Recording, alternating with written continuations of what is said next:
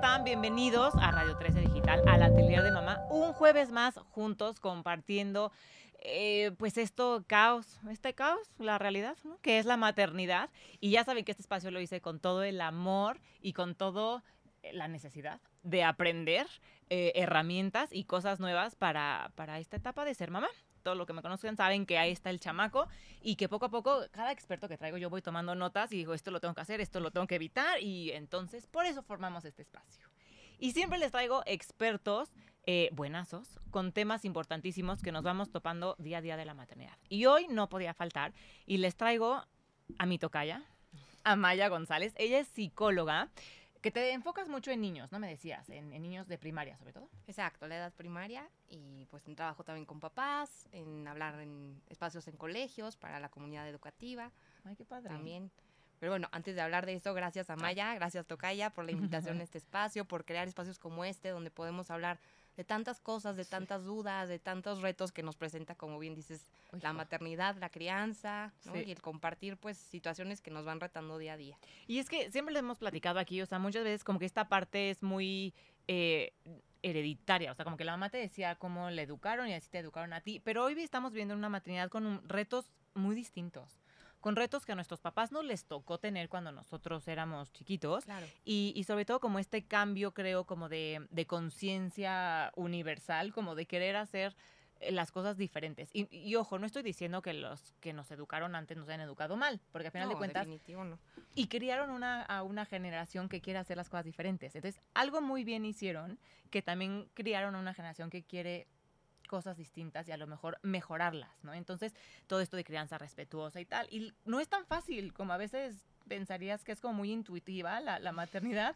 A veces necesitas estas herramientas de cómo saber qué decirle o cómo, eh, cómo manejarte, pues para no pues, regarla. ¿No? Entonces, hoy traemos un tema importantísimo que, que, me parece que es básico, que todas las mamás han pasado por ahí y estamos pasando por ahí y seguiremos pasando por ahí, que es estas ganas de a veces quererle resolver el conflicto a nuestro hijo, como para ya no pase, que no, que no pase a mayores y tal, y le estamos, como tú me lo decías, quitando a veces como la oportunidad de crecer y de aprender. Exactamente. Mira, yo creo que la crianza es en el día a día, ¿no? La oportunidad de conocerte, tanto tú como mamá, ¿no? Que te sigues creciendo también como mujer, o, tú como papá, como hombre, y a ellos de conocerse y de, de, escuchar lo que traen. Y no es de irte a tomar un café cuando tienen 15 años y explicarles de qué trata la vida, ¿no? O sea, justamente la vida nos presenta oportunidades todo el tiempo, todos los días y a todas horas en este trabajo de 24/7 a para cada minuto, Amaya, a cada minuto hay un que dices, ¿cómo? ¿Y ahora? O sea, exactamente. Y pues si no es ahí, ¿dónde? ¿No? O sea, el mejor momento para criar, para educar, para crecer y aprender es aquí y ahora. Es, el escenario de la vida real, exactamente. Y que también a nosotros como papás nos ayuda a aterrizar al momento presente, ¿no? Porque es muy fácil caer en la prisa, ¿no? De, pensar qué vas a hacer al rato y si ya está la comida, entonces piensas en la cena y lo que tiene que ir al colegio y el doctor y bueno, todo, ¿no? O sea, muchas cosas, ¿no? No se limita nada más a, los pendientes, pero el poder detenerte a escuchar lo que está pasando con tu hijo, con tu hija, escuchar, ¿no? Escuchar es como la, primera herramienta que, que, quisiera compartir cuando sucede un conflicto, porque muchas veces atropellamos lo que nos está contando porque nos gana la emoción, ¿no? o sea, si la misma personita que siempre le genera algún conflicto en el colegio vuelve a actuar, ¿no? A nosotros ya nos brinca el, seguramente fue fulanito, ¿no? Y entonces tú no sé qué. Y ya interrumpimos lo que nos querían contar. Y muchas veces en, en escuchar lo que vivieron, cómo lo vivieron, hay mucha riqueza, porque nos permite conocerlos. Hijo, sí. Dos, fomentar y alimentar el canal de comunicación y el vínculo, ¿no? Porque mirar a los ojos, poner la atención, hacer que el otro se sienta escuchado, permite que nos vuelvan a volver a contar, ¿no? O sea, esta parte que dicen, no, es que cuando mi hijo tenga un problema, o si un día este, tiene una borrachera, quiero que me marque a mí. Bueno, eso no ocurre de un día para otro. ¿no? O sea, no pasa cuando empieza a salir y decirle, acuérdate que soy tu mejor, no amigo, pero, o sea, háblame a mí. Eso, esa, esa confianza se genera desde ya, o sea, desde que empieza la crianza, desde el día uno. Claro, o sea, hasta desde el embarazo, ¿no? O sea, cuando los papás le hablan a la panza, pues empieza la comunicación con el bebé, ¿no? Y el vínculo, pues se debe nutrir día a día. Claro que no todos los días hay la posibilidad de hacerlo con, con tanta calma y con tanta pero entre más, más posibilidades tengas de, ¿no? Mirarse a los ojos, escucharse, platicar sobre lo que pasa, escuchar sus opiniones, pues claro que todo eso se va, ¿no? Fortaleciendo. Así tienes un popote, ¿no? Pues lo vas nutriendo y vas a tener, ¿no? Cuando, cuando lleguen a la adolescencia, un, tubo de PVC, exacto. Choncho. Así como nuestros ductos luego por ahí. De aguas. Oye, es que qué razón tienes. Por un lado, como que es qué paz me da, porque diario puedo generar esa confianza. O sea, si ayer no lo hice, bueno, hoy puede ser el día en el que si ayer tu hijo se subió al coche y te empezó a contar y tú le dijiste, ok, bueno, sí, pero espérame, córrele porque tienes que ir a la natación o córrele y entonces empezaste y ya no te acabo de contar. Hoy puede ser ese día que ahorita que vayas y tu hijo se suba ¿no? Eh, a la cajuela iba a decir, no, a la parte de atrás del asiento, al asiento trasero, perdón. Este, sí, ojalá no sea la cajuela. Eh, provoques esto. O a lo mejor a la hora que te sientas a comer, sea el momento de, en lugar de estar en el celular o que pongas la tele o que, que sea el momento en el, ¿y cómo te fue a ti, este, no, a Maya, cómo te fue en la escuela? y la tarea que hiciste ayer, ¿cómo? Y entonces, y, mirándole a los ojos, y que papá cuente cómo le fue en el trabajo, o que mamá le cuente cómo le fue en el trabajo, o en, esto, o sea, en algo que tuvo que hacer. Entonces, ahí los invitas al diálogo, o sea, ahí invitas a que todos tenemos problemas, y, y esta parte de contarles yo tuve un problema, está padre porque me pueden decir, híjole, yo también lo tuve y entonces si mamá lo tuvo, está bien, o sea, no estoy haciendo algo malo, todos tenemos problemas. Claro, y es esta parte de compartir, ¿no? Porque a veces, o sea, se siente como un interrogatorio en cuanto salen del colegio, ¿no? ¿Y cómo te fue? ¿Y qué hiciste en el recreo? ¿Comiste el lunch? ¿Te comiste el lunch? No, y el niño es así como, espérame, ¿no? A veces puedes empezar tú por compartir, ¿no? Hola, ¿cómo estás, amor? Oye, fíjate que hoy en la mañana en el trabajo me pasó esto y, ¿no? Hice tal, estoy muy feliz porque voy a ir al programa de atelier de mamá, ¿no? O sea, compartir también lo que tú vives ayuda a esa comunicación. Y también ayuda a compartir cuando no te sientes bien. El otro día escuchaba a Julia Borboya que decía algo muy sano, que dice, a veces como mamá te sientes cansada, y se vale compartirlo con tus hijos, ¿no? Y decirle, mi amor, ahorita me siento cansada, porque no se trata de ser papás perfectos. Se trata también de ser papás reales. Ajá, ellos, ellos usan el término natural y me encantó, ¿no? Pues, es natural sentirte cansado, es natural sentirte enfermo de pronto. Eh, Frustrado, enojado, triste. Y como dices esta parte, ¿no? A veces pues a lo mejor el niño nos quiere contar en ese momento, nosotros contestamos el mensaje, vimos el celular. Eso definitivamente corta la comunicación, porque el mensaje es un poco como, esto es más importante. A veces hay una emergencia, a veces tienes que responder en el momento, pero también se vale explicarles eso, ¿no? Como, mi amor, te quiero escuchar, en este momento tengo que responder esta llamada, cuando realmente sea algo Importante, mucho más, ¿no? Como el chat de la amiga que te está contando cualquier cosa. Y explicárselo, ¿no? Y si buscar, o sea, si, en ese momento le dijiste como, ahorita tengo que atender esto urgente, pero después me lo platicas, sí buscarlo y decirle ahora sí. Ahora, ¿no? Pero bueno, en, en, el escenario ideal, pues sería que en ese momento escuchar, ¿no? Entonces, o la primera herramienta sería escuchar su versión completa, sin interrumpir, sin echarle de tu cosecha, sin hablar de lo mal que te cae, ¿no? La mamá de ese niño y que pues, seguramente por eso, bla, Ok. Y la segunda sería preguntar, ¿no? Cuando hay un conflicto, ¿a ti qué te gustaría hacer? Porque puede ser con el maestro, puede ser incluso con sus hermanos, puede ser contigo, ¿no? O sea, te puede decir, mamá, no me gustó esto, o porque a mi hermana siempre le toca primero tal. O sea, puede ser con quien sea, no necesariamente en el colegio. Preguntar, ¿qué te gustaría hacer? Cuando nosotros damos la oportunidad de que los niños planteen qué les gustaría hacer, aunque sea una opción no viable como golpear, ¿no? Como gritar, como no volver a ir al colegio, es importante escucharlos porque también así ellos se dan como este permiso de validar sus ideas. No quiere decir que eso lo van a hacer. Ajá, si no es que le vas a dar permiso para que pegue, pero él está expresando que en ese momento él sentía esas ganas. Exacto. Ok. Y por ahí, ¿no? O sea, de pasar estás validando la emoción, porque claro, te sientes tan enojado que te dan ganas de pegar o de contestarle algo feo o de decir una grosería. Ajá. ¿Sabes? Y eso les permite también a ellos conocerse. Okay a ti también como más saber cómo reaccionaría tu hijo, ¿no? De, ah, es más agresivo que el hermano, por ejemplo, ¿no? O es más pasivo, o, o es el que quiere resolver conflictos. Entonces, no sé, o sea, eh, es como una un poco radiografía de lo que el niño está sintiendo. Claro, o no se le ocurre, ¿no? Porque ah, también, habrá quien diga, es que no, sé, ¿no? Ah, bueno, entonces, ¿por qué, mi amor? A ver, ¿te da miedo? ¿No? O sea, te, da mucha posibilidad de explorar y conocer a tu hijo. Yo creo que tener la mm, como mayor claridad de saber cómo es cada uno de tus hijos, cómo eres tú, ¿no? ¿no? No sé si a ti te ha pasado, pero algunas veces cuando has tenido un problema, que alguien llega y te dice, no, ve y dile tal cosa, ¿no? Y tú ve y, ¿no? y, demanda y, y a lo mejor te quedas como, Pero yo no hubiera hecho eso. No, no, me veo, ¿no? Contestando de esa forma, o no, no tengo, no sé, la paciencia para hacerlo, porque a mm. veces ¿no? te dan otro consejo de, no, tú ve y escucha. y tú dices, no, si lo quería ahorcar. Exacto. Entonces también te permite como decir, a ver, ¿con qué te sientes cómodo o cómoda tú? ¿No? Porque a lo mejor mi consejo es maravilloso y las palabras, bueno, o sea, ideales. ideales. Pero tu, tu hijo o tu hija tienen ese carácter, esa templanza o esa paciencia para actuar de esa manera. ¿Quién sabe? importante, sí. Habría que darles chance, ¿no? De ver con qué se sienten cómodos. Incluso también a veces ensayar. ¿Por qué no? ¿No? O sea, a veces si le tienes que decir algo a una persona que es muy importante para ti, o que te impone mucho, o que no quieres herir, se vale practicar y hacer hasta role playing, ¿no? A ver, mi amor, ¿qué te gustaría decirle? Ajá, a ver, yo, soy, yo, soy, la maestra. Exacto. Entonces, ¿qué me dirías? Ok. ¿No? O sea, incluso como adultos hay que reconocer, a veces nos cuesta trabajo a nosotros mismos, ¿no? Hablar con cierta persona y no tiene nada de malo, oye, escribir cuántas veces hemos escrito y borrado un mensaje. o que vas en el coche, no, le voy a decir esto, esto, esto y esto, y entonces, y haces como tu, tu speech en la cabeza y lo vas repasando. Yo yo sé muchas veces. Claro. O hasta cuando vengo, por ejemplo, aquí para digo, ay, voy a, le quiero preguntar esto. Entonces, claro que sí, o sea, tú mismo repasas lo que te gustaría decirle o lo que, o sea, ¿por qué con un hijo no lo harías, no?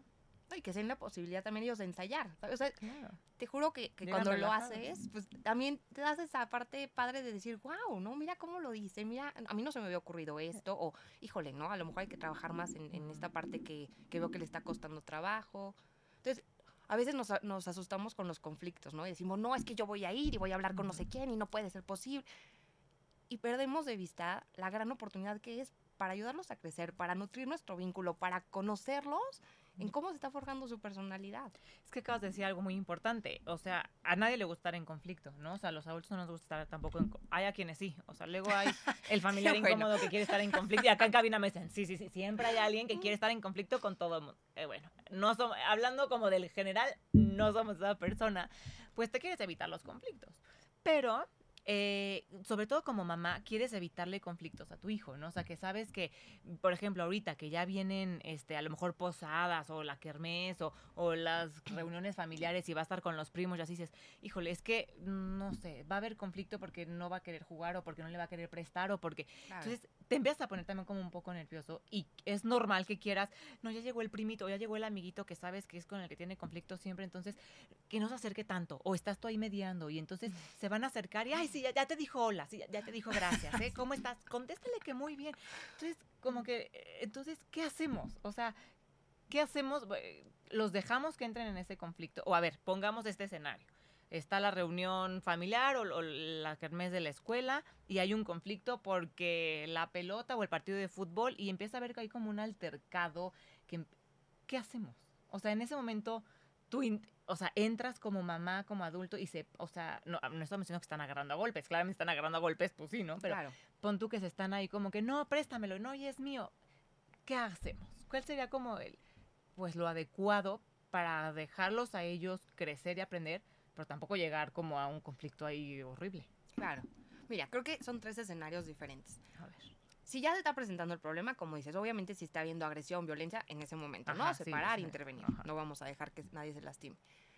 Si no, hay que esperar, ¿no? A veces ellos son capaces de resolverlo. O sea, no porque estén discutiendo quiere decir que ya va a ser una batalla, ¿no? O sea, pueden a lo mejor estarlo arreglando, a lo mejor pones más ojo, te acercas como para ver qué está pasando. Pero esperan, esperar un poco, ¿no? A veces un error es como hacer nuestros los problemas de los niños. Porque también claro se vuelve problemas de mamás o de papás, ¿no? Que además a veces ya se dejaron de hablar, ¿no? Ya en el chat del grupo acribillada la persona. Ah. Y los niños a los 20 minutos Mejores amigos otra, vez jugando con el balón, ya se les olvidó, al día siguiente lo quieren invitar a dormir y la mamá ya siente pena porque dice, ¿no? Ya, nos odiamos. Ya nos odiamos, ¿no? Ya puse ahí algo en el chat que no. Entonces, darles la oportunidad. Ok si necesitan ayuda también, ¿no? Los niños saben que estás ahí. Normalmente cuando no pueden, buscan un adulto y siempre hay que reforzar eso, ¿no? O sea, no porque les demos la oportunidad de resolver, siempre tienen que ellos resolverlos ellos. Se vale pedir ayuda, se vale retirarte cuando es una situación que te pone en riesgo, ¿no? Se vale también retirarte cuando sientes que vas a, explotar. ¿no? O sea, no puedes la oportunidad de resolver, quiere decir que se va a resolver, pero hay que darles chance, ¿no?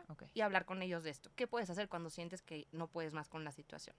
Buscar una ayuda de un adulto de confianza, que pueden ser mamá, papá, la maestra, ¿no? Incluso un hermano mayor, o sea, quien esté cerca que pueda brindar el apoyo. Y ya si te buscan, pues ver, ¿no? Cómo puedes ayudar y entonces te acercas. A ver, amor, ¿qué pasó? ¿No? Escucha. Pregunta, ¿qué quieres hacer? Y ya de ABCD, ¿qué podríamos hacer? O sea, sí sé que le quieres pegar, pero no le puedes pegar, ¿no? sé que quieres tú seguir jugando esto, pero ya, ya se acabó, ¿no? Ya hay que prestar el balón, ¿no? Lo que sea. ¿Qué, ¿Qué, sí podemos hacer?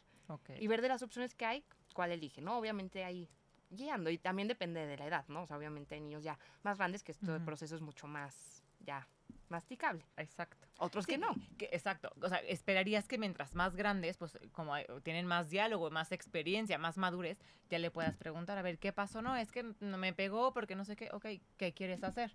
No, pues ya seguir jugando, pedirle una disculpa o que ya no juegue, ¿no? No sé. Entonces ahí tú vas como solucionando. Pero cuando son más chiquitos y todavía no hay como ese vocabulario y cómo, es, cómo puedes acercarte. Mira, yo que ahí con los chiquitos yo creo que dar opciones siempre ayuda, ¿no? Como abrirles el panorama, porque están como enfocados, ¿no? Que tienen la misma bicicleta, y, ¿no? Bueno, a ver, ¿no? Un ratito tú y que mientras podemos jugar tú y yo con la pelota, ¿no? a ver, ahorita el patín no se puede, ¿no? Pero se puede que vayamos a los columpios, ¿no? ¿Qué te parece, no? Sofi, si tú juegas toda la canción de Frozen con la bici y cuando acabe la canción de Frozen, tú vas a los columpios y viene Fera a la bici, ¿no? O sea, como, como ayudarles a negociar, porque también es modelarles. Ok, claro. ¿no? Y también saber que esto no va a ser eterno. O sea, ellos, cuando los niños son tan chiquitos, la temporalidad es como... No existe. O sea, tan abstracta que no entiendo, ¿no? A veces cuando dices, este, vamos a ver un programa de Bluey y cuando se acabe nos vamos a ir de casa de la abuela, ¿no? O sea, como tener esas referencias les ayuda. Entonces también saber que no van a tener la bici para siempre, ni la perdieron para siempre, ¿no? Las canciones, los programas nos pueden ayudar a dimensionarles el tiempo.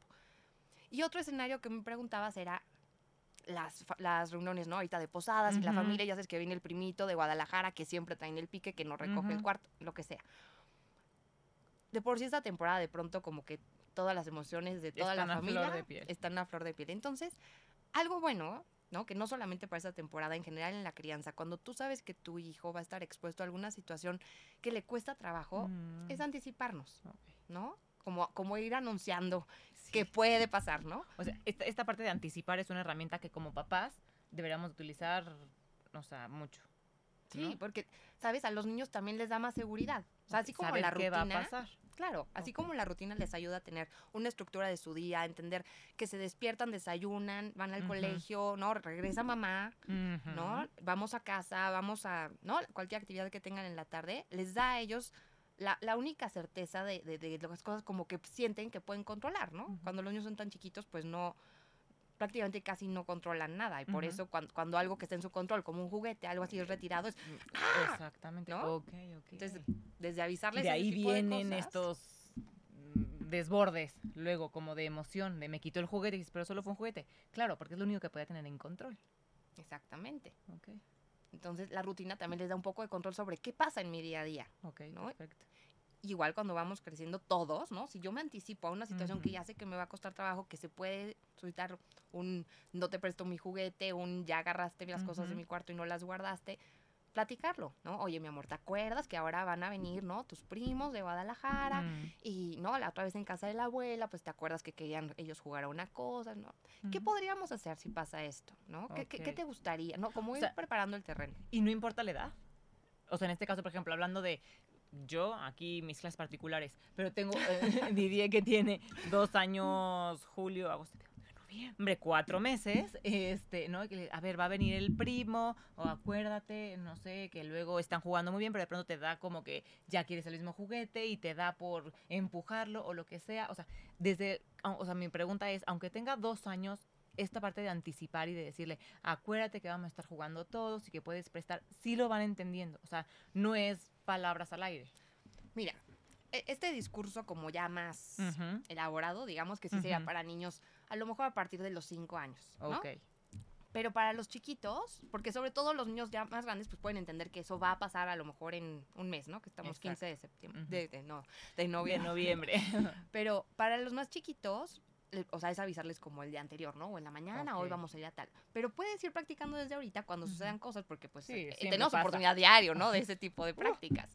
Entonces, cuando lo solucionen, decirle, mi amor, muy bien, esto, esto que hiciste te ayudó a poder prestar tu juguete, o esto que hiciste este, te ayuda a estar más tranquilo, ¿no? Cuando pase algo así, lo puedes hacer. Entonces le vas reforzando, y ya cuando llega el evento 40, ¿no? Le dices, mi amor, ¿te acuerdas cuando el otro día, ¿no? Pasó esto, hoy si pasa algo así, lo puedes volver a hacer.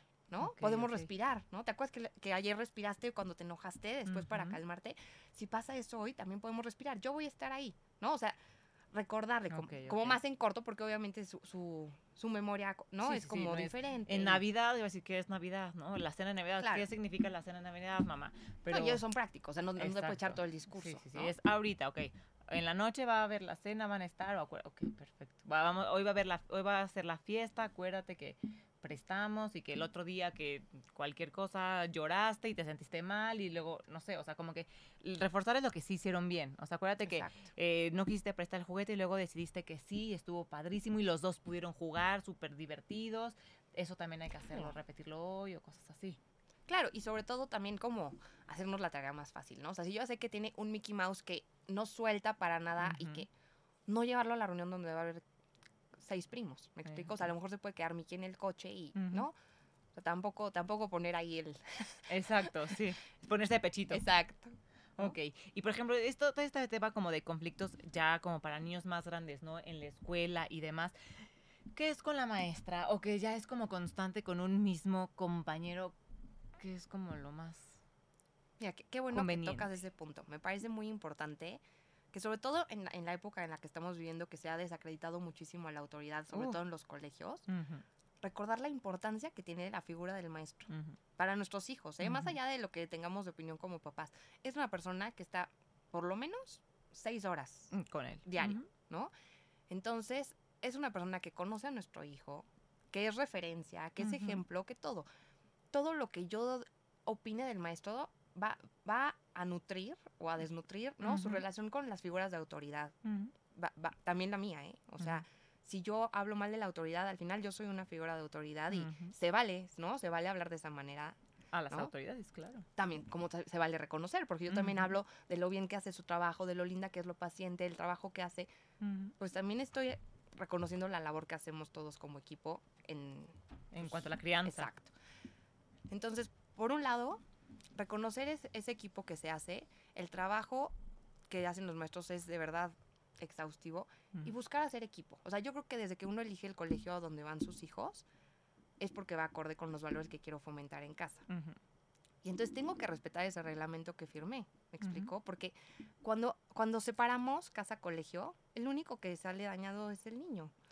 Y cuando hacemos equipo, o sea, los niños florecen, entonces acérquense, o sea, si, ustedes están viendo que su hijo está viviendo una situación en el colegio, busquen apoyo de los maestros, ¿no? Escuchen también las estrategias que ellos hacen en, en el grupo. También, mira, a veces cuando, cuando yo fui mamá, entendí lo sensible que, puede ser recibir un comentario sobre tu hijo, porque mm. te involucras de, alguna forma en sentir que no estás haciendo algo bien y no tiene que ver siempre con nosotros. A veces es inevitable, ¿no? Como cuestionártelo, pero, pero no tiene que ver con eso. Y el que alguien que está tanto tiempo con tu hijo, que está formado especialmente para acompañarlo, te puede dar tanta luz porque no es lo mismo tener a tu hijo en casa, verlo en el partido de fútbol, no verlo en las posadas del colegio, que lo que ellas ven o lo que ellos ven, ¿no? Los maestros. Sí, a veces ven otro niño. Exacto. Que eso está cañón, ¿no? Porque puede ser un niño en casa y de pronto ven a otro niño en la escuela que dices, qué padre que me puedan decir que es bien educado, que sigue muy bien instrucciones, cuando a lo mejor en tu casa dices, pero ¿por qué no me haces caso? Y, resulta que con la autoridad perfecto, cuadrado, que dices, ah, mira, qué bien. O sea, sí es, es otra como camarita, ¿no? Para tu hijo. O sea, que, te pueden dar esa retroalimentación. Claro, ¿no? O que o a lo mejor te dicen, no habla, ¿y tú cómo? Pero si en casa, en no se calla.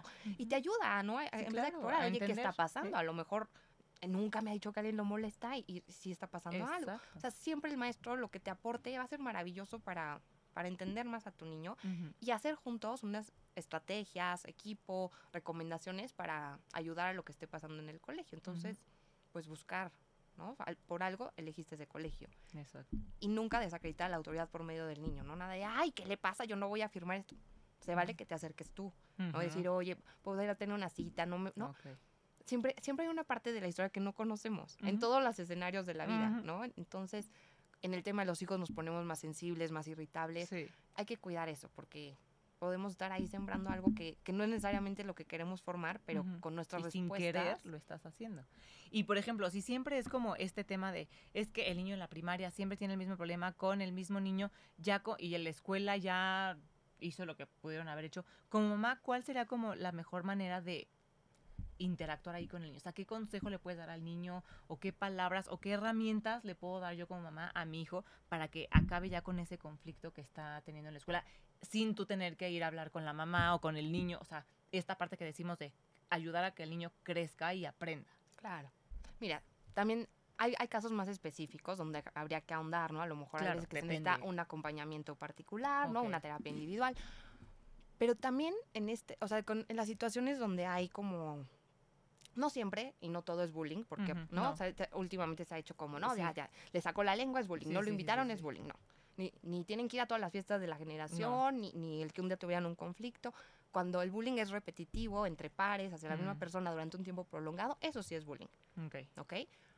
Y también en el bullying se tiene que analizar qué está pasando, porque hay, hay varias figuras que interactúan ahí. Es el agresor, la persona que recibe la agresión y los testigos, ¿no? A veces el grupo mismo que, que está observando, al no hacer nada, promueve, es, es, cómplice, ¿sabes? Entonces promueve que la situación se siga fomentando. ¿no? Si, si, esas personas hacen una denuncia, esas personas intervienen, se cambia el ambiente, se cambia la situación. Pero también, o sea, de ninguna manera estoy este, favoreciendo diciendo, ni, diciendo que la persona que recibe la agresión es el culpable. Es el culpable ni la provoca. Pero a veces sí hay ciertas cosas que pueden estar estimulando a que la situación se repita. A lo mejor, no sé, o sea, a lo mejor es un, ejemplo muy banal, pero lo quiero usar porque es muy gráfico, ¿no? Siempre lleva de, de, lunch huevo. Entonces lo destapa, ¿no? Y entonces el huevo, apesta, Y, el niño de acá siempre hace el comentario. Y entonces, ¿me explico? Sí.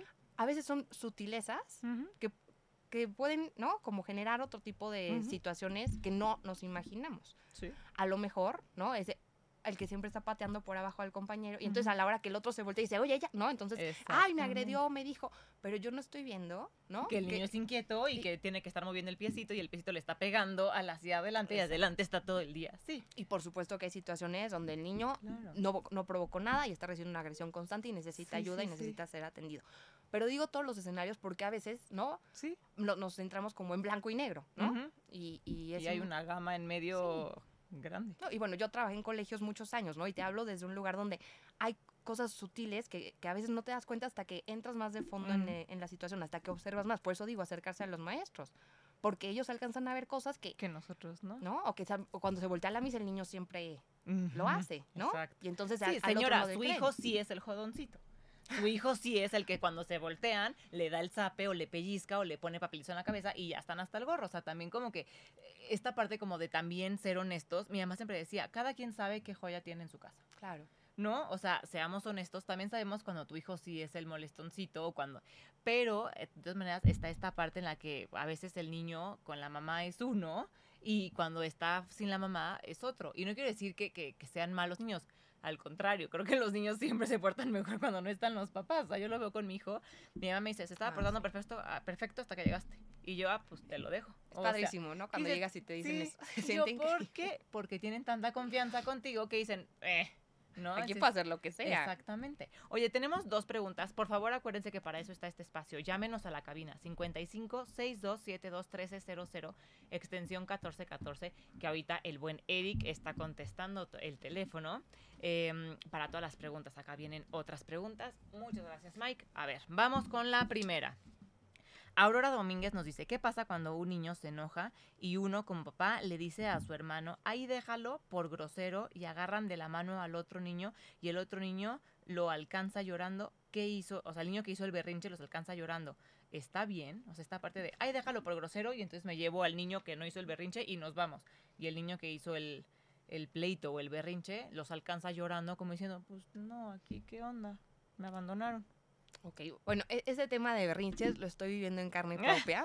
Te puedo entender. Tiene dos años, va por los dos, va a cumplir dos. por los dos años mi hija. Entonces, definitivamente hay como, ¿no? Muchas variantes en la situación, pero al niño que está haciendo el berrinche, algo que yo he aprendido que ayuda es decirle, ¿no? Estás muy enojado, aquí estoy. En ese momento no puedes razonar porque en el berrinche ¿no? están ellos desbordados. Tú como mamá tienes lo primero que hacer es tratar de estar calmada. Si sientes que tú también vas a explotar, es mejor que te vayas o le digas a otra persona, ¿no? si están ahí con los abuelos o una persona en casa que está ayudando, por favor, ¿no? No puedo, porque si no, o sea, chocan las energías y... Pues Entonces, amor, estás ahorita en un berrinche, lo entiendo, vamos a esperar a que te calmes, tu hermano y yo vamos a ir de este lado. No, no, o sea, nada más obviamente cuidar que no esté, ¿no? En un lugar que se pueda golpear o que no. Sino llevarlo, ¿no? O contenerlo y... Pero a lo mejor el enunciar y decir, verbalizar lo que está pasando, ayuda, ¿no? O sea, el decirle tú por grosero, como que eso, eso como que siento que lo exalta más. Ok. Entiendo, ¿eh? Porque claro que muchas veces parece grosería. A veces, y, no, y no pensamos lo que estás diciendo por el enojo o el dónde estás, ¿no? Pero decirle, estás en un momento difícil, sé que estás enojado, vamos a esperar a que te calmes para que puedas volver a estar con nosotros. Pero dejarlo ahí sí está bien. Lo mejor es quedarte a acompañar o, sea, entiendo que o retirarlo. O sea, si pasa en la mitad de un restaurante, no, pues tampoco te hace quedar ahí con, no, incomodando a toda la gente. Lo puedes dejar a un lugar, pero tú acompañarlo. O preguntarle, ¿quieres que me quede? Porque luego, claro. la parte de las personalidades que decías hace un momento es importante. Muy cierto. A lo mejor vemos personas que nos gusta estar así, y a lo mejor hay quienes dicen, estoy enojado, necesito mi espacio y tomo mi distancia habemos otros que estamos enojados y decimos, no, me quedo, o sea, como adulto, a veces dices, no, lo quiero resolver ahorita en este mismo momento, y otros dicen, cuando nos calmemos, lo platicamos. Entonces, a lo mejor preguntarle en este momento al niño, ¿no? De, ¿quieres que me quede contigo este, en lo que te calmas o prefieres estar solo? A lo mejor te dice, no, solo ahorita me enojo y saco y ahorita te alcanzo. Pero aquí la pregunta es justo esta parte, que le dice, no, por grosero no, y se llevan al otro hermanito como premiado, me imagino, ¿no? Como de, como, como de consecuencia te me quedas llevo, tú solo en el berrinche. Pero no sé, ahí me estás mandando como el mensaje al hijo de, como tú eres grosero, te dejo solo y me llevo al otro, al otro bueno. Mira, al final es un conflicto y, es, y, o sea, es una oportunidad para ti para criarlos a los dos, porque aparte el otro está viendo, ¿no? Entonces, eventualmente el otro será el del berrinche, ¿no? Aunque a lo mejor hay distancia en las edades, hacen sus berrinches de mm, diferente manera. Hasta los 40, sí. lo ideal sería decirle, estoy aquí contigo, no voy a permitir que te lastimes, puedes gritar, ¿no? Pero me voy a quedar aquí contigo. Cuando te calmes, podemos hablar. Tu hermano y yo, o tu hermano y yo vamos a estar aquí al lado, voy a seguir platicando con él, ¿no? O sea, no, no abandonarlo en el berrinche. O decirle, como tú estás llorando, aquí te quedas, adiós. Porque además no va a funcionar, o sea, no, no, que, o sea, el, decirle, como estás haciendo el berrinche y te quedas ahí solo y nosotros nos vamos, no va a hacer que deje de tener berrinches, ¿no? Pero sí va a ocasionar muchísima ansiedad, como esto de que sale corriendo y entonces ya... O pensar que llorar está mal. Los berrinches son parte natural del crecimiento, aunque están muy retadores como papás. También. Es parte de, ¿no? Entonces tenemos que también dejar que, sucedan, porque les ayuda a los niños, ¿no? A integrar al desarrollo del sistema nervioso central, a, ir e, experimentando toda esta explosión de emoción, que eventualmente con la regulación emocional se irá, ¿no? Teniendo mayor autocontrol, pero pero no, no puede ser un rechazo o una consecuencia negativa del berrinche porque el niño de todas maneras no lo va a poder manejar. Ok. Acá Marta Robles nos pregunta, eh, si hay un niño violento y lleva a tu hijo a ah, y llevas a tu hijo a clases de defensa personal, ¿qué tan bueno es decirle que se defienda? Mira, yo creo que el defenderse es como instintivo, ¿no? O sea, todos debemos de defendernos en, en, cuanto a marcar nuestro lugar, nuestros límites, darnos nuestro lugar.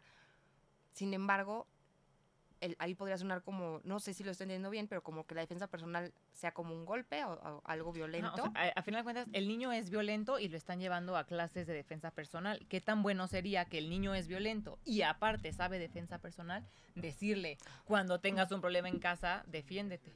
Sí, no. O sea, un niño es violento. Ah, ok. Ok. Sí, a lo que voy es que la violencia nunca debe ser la opción para resolver ningún conflicto. ¿Por qué? Porque se hace el conflicto más grande, ¿no? O sea, si le da un golpe, el otro seguramente le da, ¿no? Y entonces, aparte de, que sigue el conflicto, pues hay niños lastimados, ¿no? O, cosas más graves como hemos visto en adultos, ¿no? Entonces, sí hay que decirles a los niños que se defiendan, que se den su lugar, por supuesto, pero nunca que sea la opción la violencia, porque podemos detener el conflicto de otra manera. De otra manera. este niño y si lo está sobrepasando, ese niño, como decía yo ahorita, ¿no? O sea, acércate al, al colegio. bueno, no sé si ocurre en el colegio, ¿no? Pero si tu hijo ya no está pudiéndolo resolver por él mismo, claro que como papá tienes que intervenir, ¿no? O sea, de una este, manera. Este niño violento le está pegando a tu hijo y tu hijo se sabe defender. O sea, no le vas a decir regrésale el golpe, defiéndete a golpes. Claro, porque además también sabiendo cómo golpear, pues imagínate lo que podría pasar, ¿no? Exactamente. Entonces, Entonces ahí que sería lo más adecuado, que la defensa personal la utilice en un tema de, o sea, cuando su un asalto, un, o sea, estos temas para de defenderme la vida, pues, claro. pero no en un tema contra un niño violento. Aquí sería que se acerque, si ya hay un niño violento en el salón o en su clase de natación o lo que sea, que se acerquen al maestro y decirle, oye, o sea, me está pegando y ya no es la primera, o sea, no, no, no, no quiero llegar yo a los golpes con él, pero ya me está hartando. Claro, saber qué está haciendo el colegio al respecto y qué acuerdos se pueden llegar y si vuelve a ocurrir, o sea, no, no, quiere decir que lo vas a dejar, ¿no? O sea, siempre se puede acotar y que haya una consecuencia y, ¿no? Hacer una junta con los padres del otro niño, siempre se puede buscar otra opción que no sea la violencia. Entiendo que a veces es muy desesperante y muy doloroso ver a tu hijo que lo vive todos los días, que llega llorando pero, pero el decirle defiéndete con un golpe, o sea, hasta puede, me explico, como echarte, ¿cómo se dice cuando te sale peor? Exactamente. Claro, porque entonces como lo golpeó, ¿no?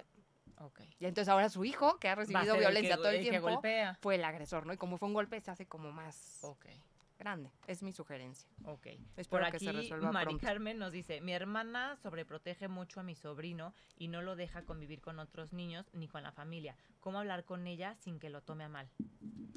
ay, es que estos temas son delicados, ¿no? O sea, como que dices, híjole, o sea, lo está sobreprotegiendo, deja que conviva, que viva y que se va a pelear, justo esto, intervienes para dar las herramientas, pero tiene que convivir. Claro. Pues mira, no, no conozco la situación de tu hermana, me imagino que a lo mejor tiene muchos temores, ¿no? Y, cuando, cuando sobreprotegemos a los hijos es porque no, no queremos que les pase nada, nos, nos, preocupa que suceda A o B o que alguien, no sé, de la familia, ¿no? Diga algo que a ella no le parezca. Desconozco el caso, pero creo que es importante como, sobre todo cuando son tus hermanos, siento que sabemos un poco por dónde puede ir la cosa, ¿no? Más que hablar del niño, a lo mejor puedes hablar con ella, de ella, de hermana a hermana, ¿no? Decirle, oye, he visto esto, ¿cómo te has sentido, ¿no? Con tu niño, te puedo ayudar en algo. A veces, cuando es una, una conducta tan, no sé, evidente. ajá, ¿no? Como muy notoria, pues suele ser porque tenemos algo adentro muy efervescente, ¿no? Y a veces un abrazo, el sentir la empatía, que contamos con alguien desde un lugar donde no nos vamos a sentir juzgados, puede ayudar a que bajemos las defensas y tengamos un diálogo. Seguramente no en una plática se va a poder resolver todo esto, pero... Y no enfrente toda la familia. Es que en temas de maternidad es bien difícil. ¿no? Porque Bien justo, a lo mejor puedes tener una plática hermana, hermana, padrísima, pero ya en el momento que le digas, es que veo que con tu hijo eres muy sobreprotectora, híjole, sacamos como las uñas porque es como el... No, o sea, con mi hijo no te metas o con mi maternidad no te metas, ¿no? Como con mi manera de criar no te metas. Pero si ya es tan evidente que lo sobreprotege tanto y no lo deja convivir con otros niños o con la familia, pues también el que puede salir ahí ya como dañado es el niño. Al final de cuentas, pues tienen que vivir. O sea, que todas las mamás nos encantaría meterlos en una burbujita y que vaya ahí flotando nada más viendo lo bonito de la vida. Pero pues no inventen. La vida no es así. La vida no es color de rosa y, y está mejor que lo aprendan desde pequeños. Ojo, no estoy diciendo hay que tundir a los niños a, ¿no? a lo más feo de la vida para que vean que la vida es ruda. Pero pues luego por eso luego hay adultos que creen que la vida es color de rosa y la neta es que no.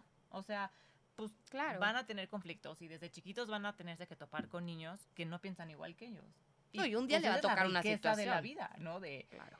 cómo lo va a resolver mi hijo con este niño que es tan diferente a nosotros porque a lo mejor convive con el primo que es muy parecido a él y que bueno, pero cuando entra a la escuela, ya les cuento yo el próximo jueves que mi hijo entra el martes a la escuela, a ver cómo nos fue, este, ¿no? Esta parte de, va a haber tantos niños tan diferentes, claro, con crianzas tan diferentes y con valores a lo mejor tan diferentes que, ¿cómo vas a malabarear esa parte?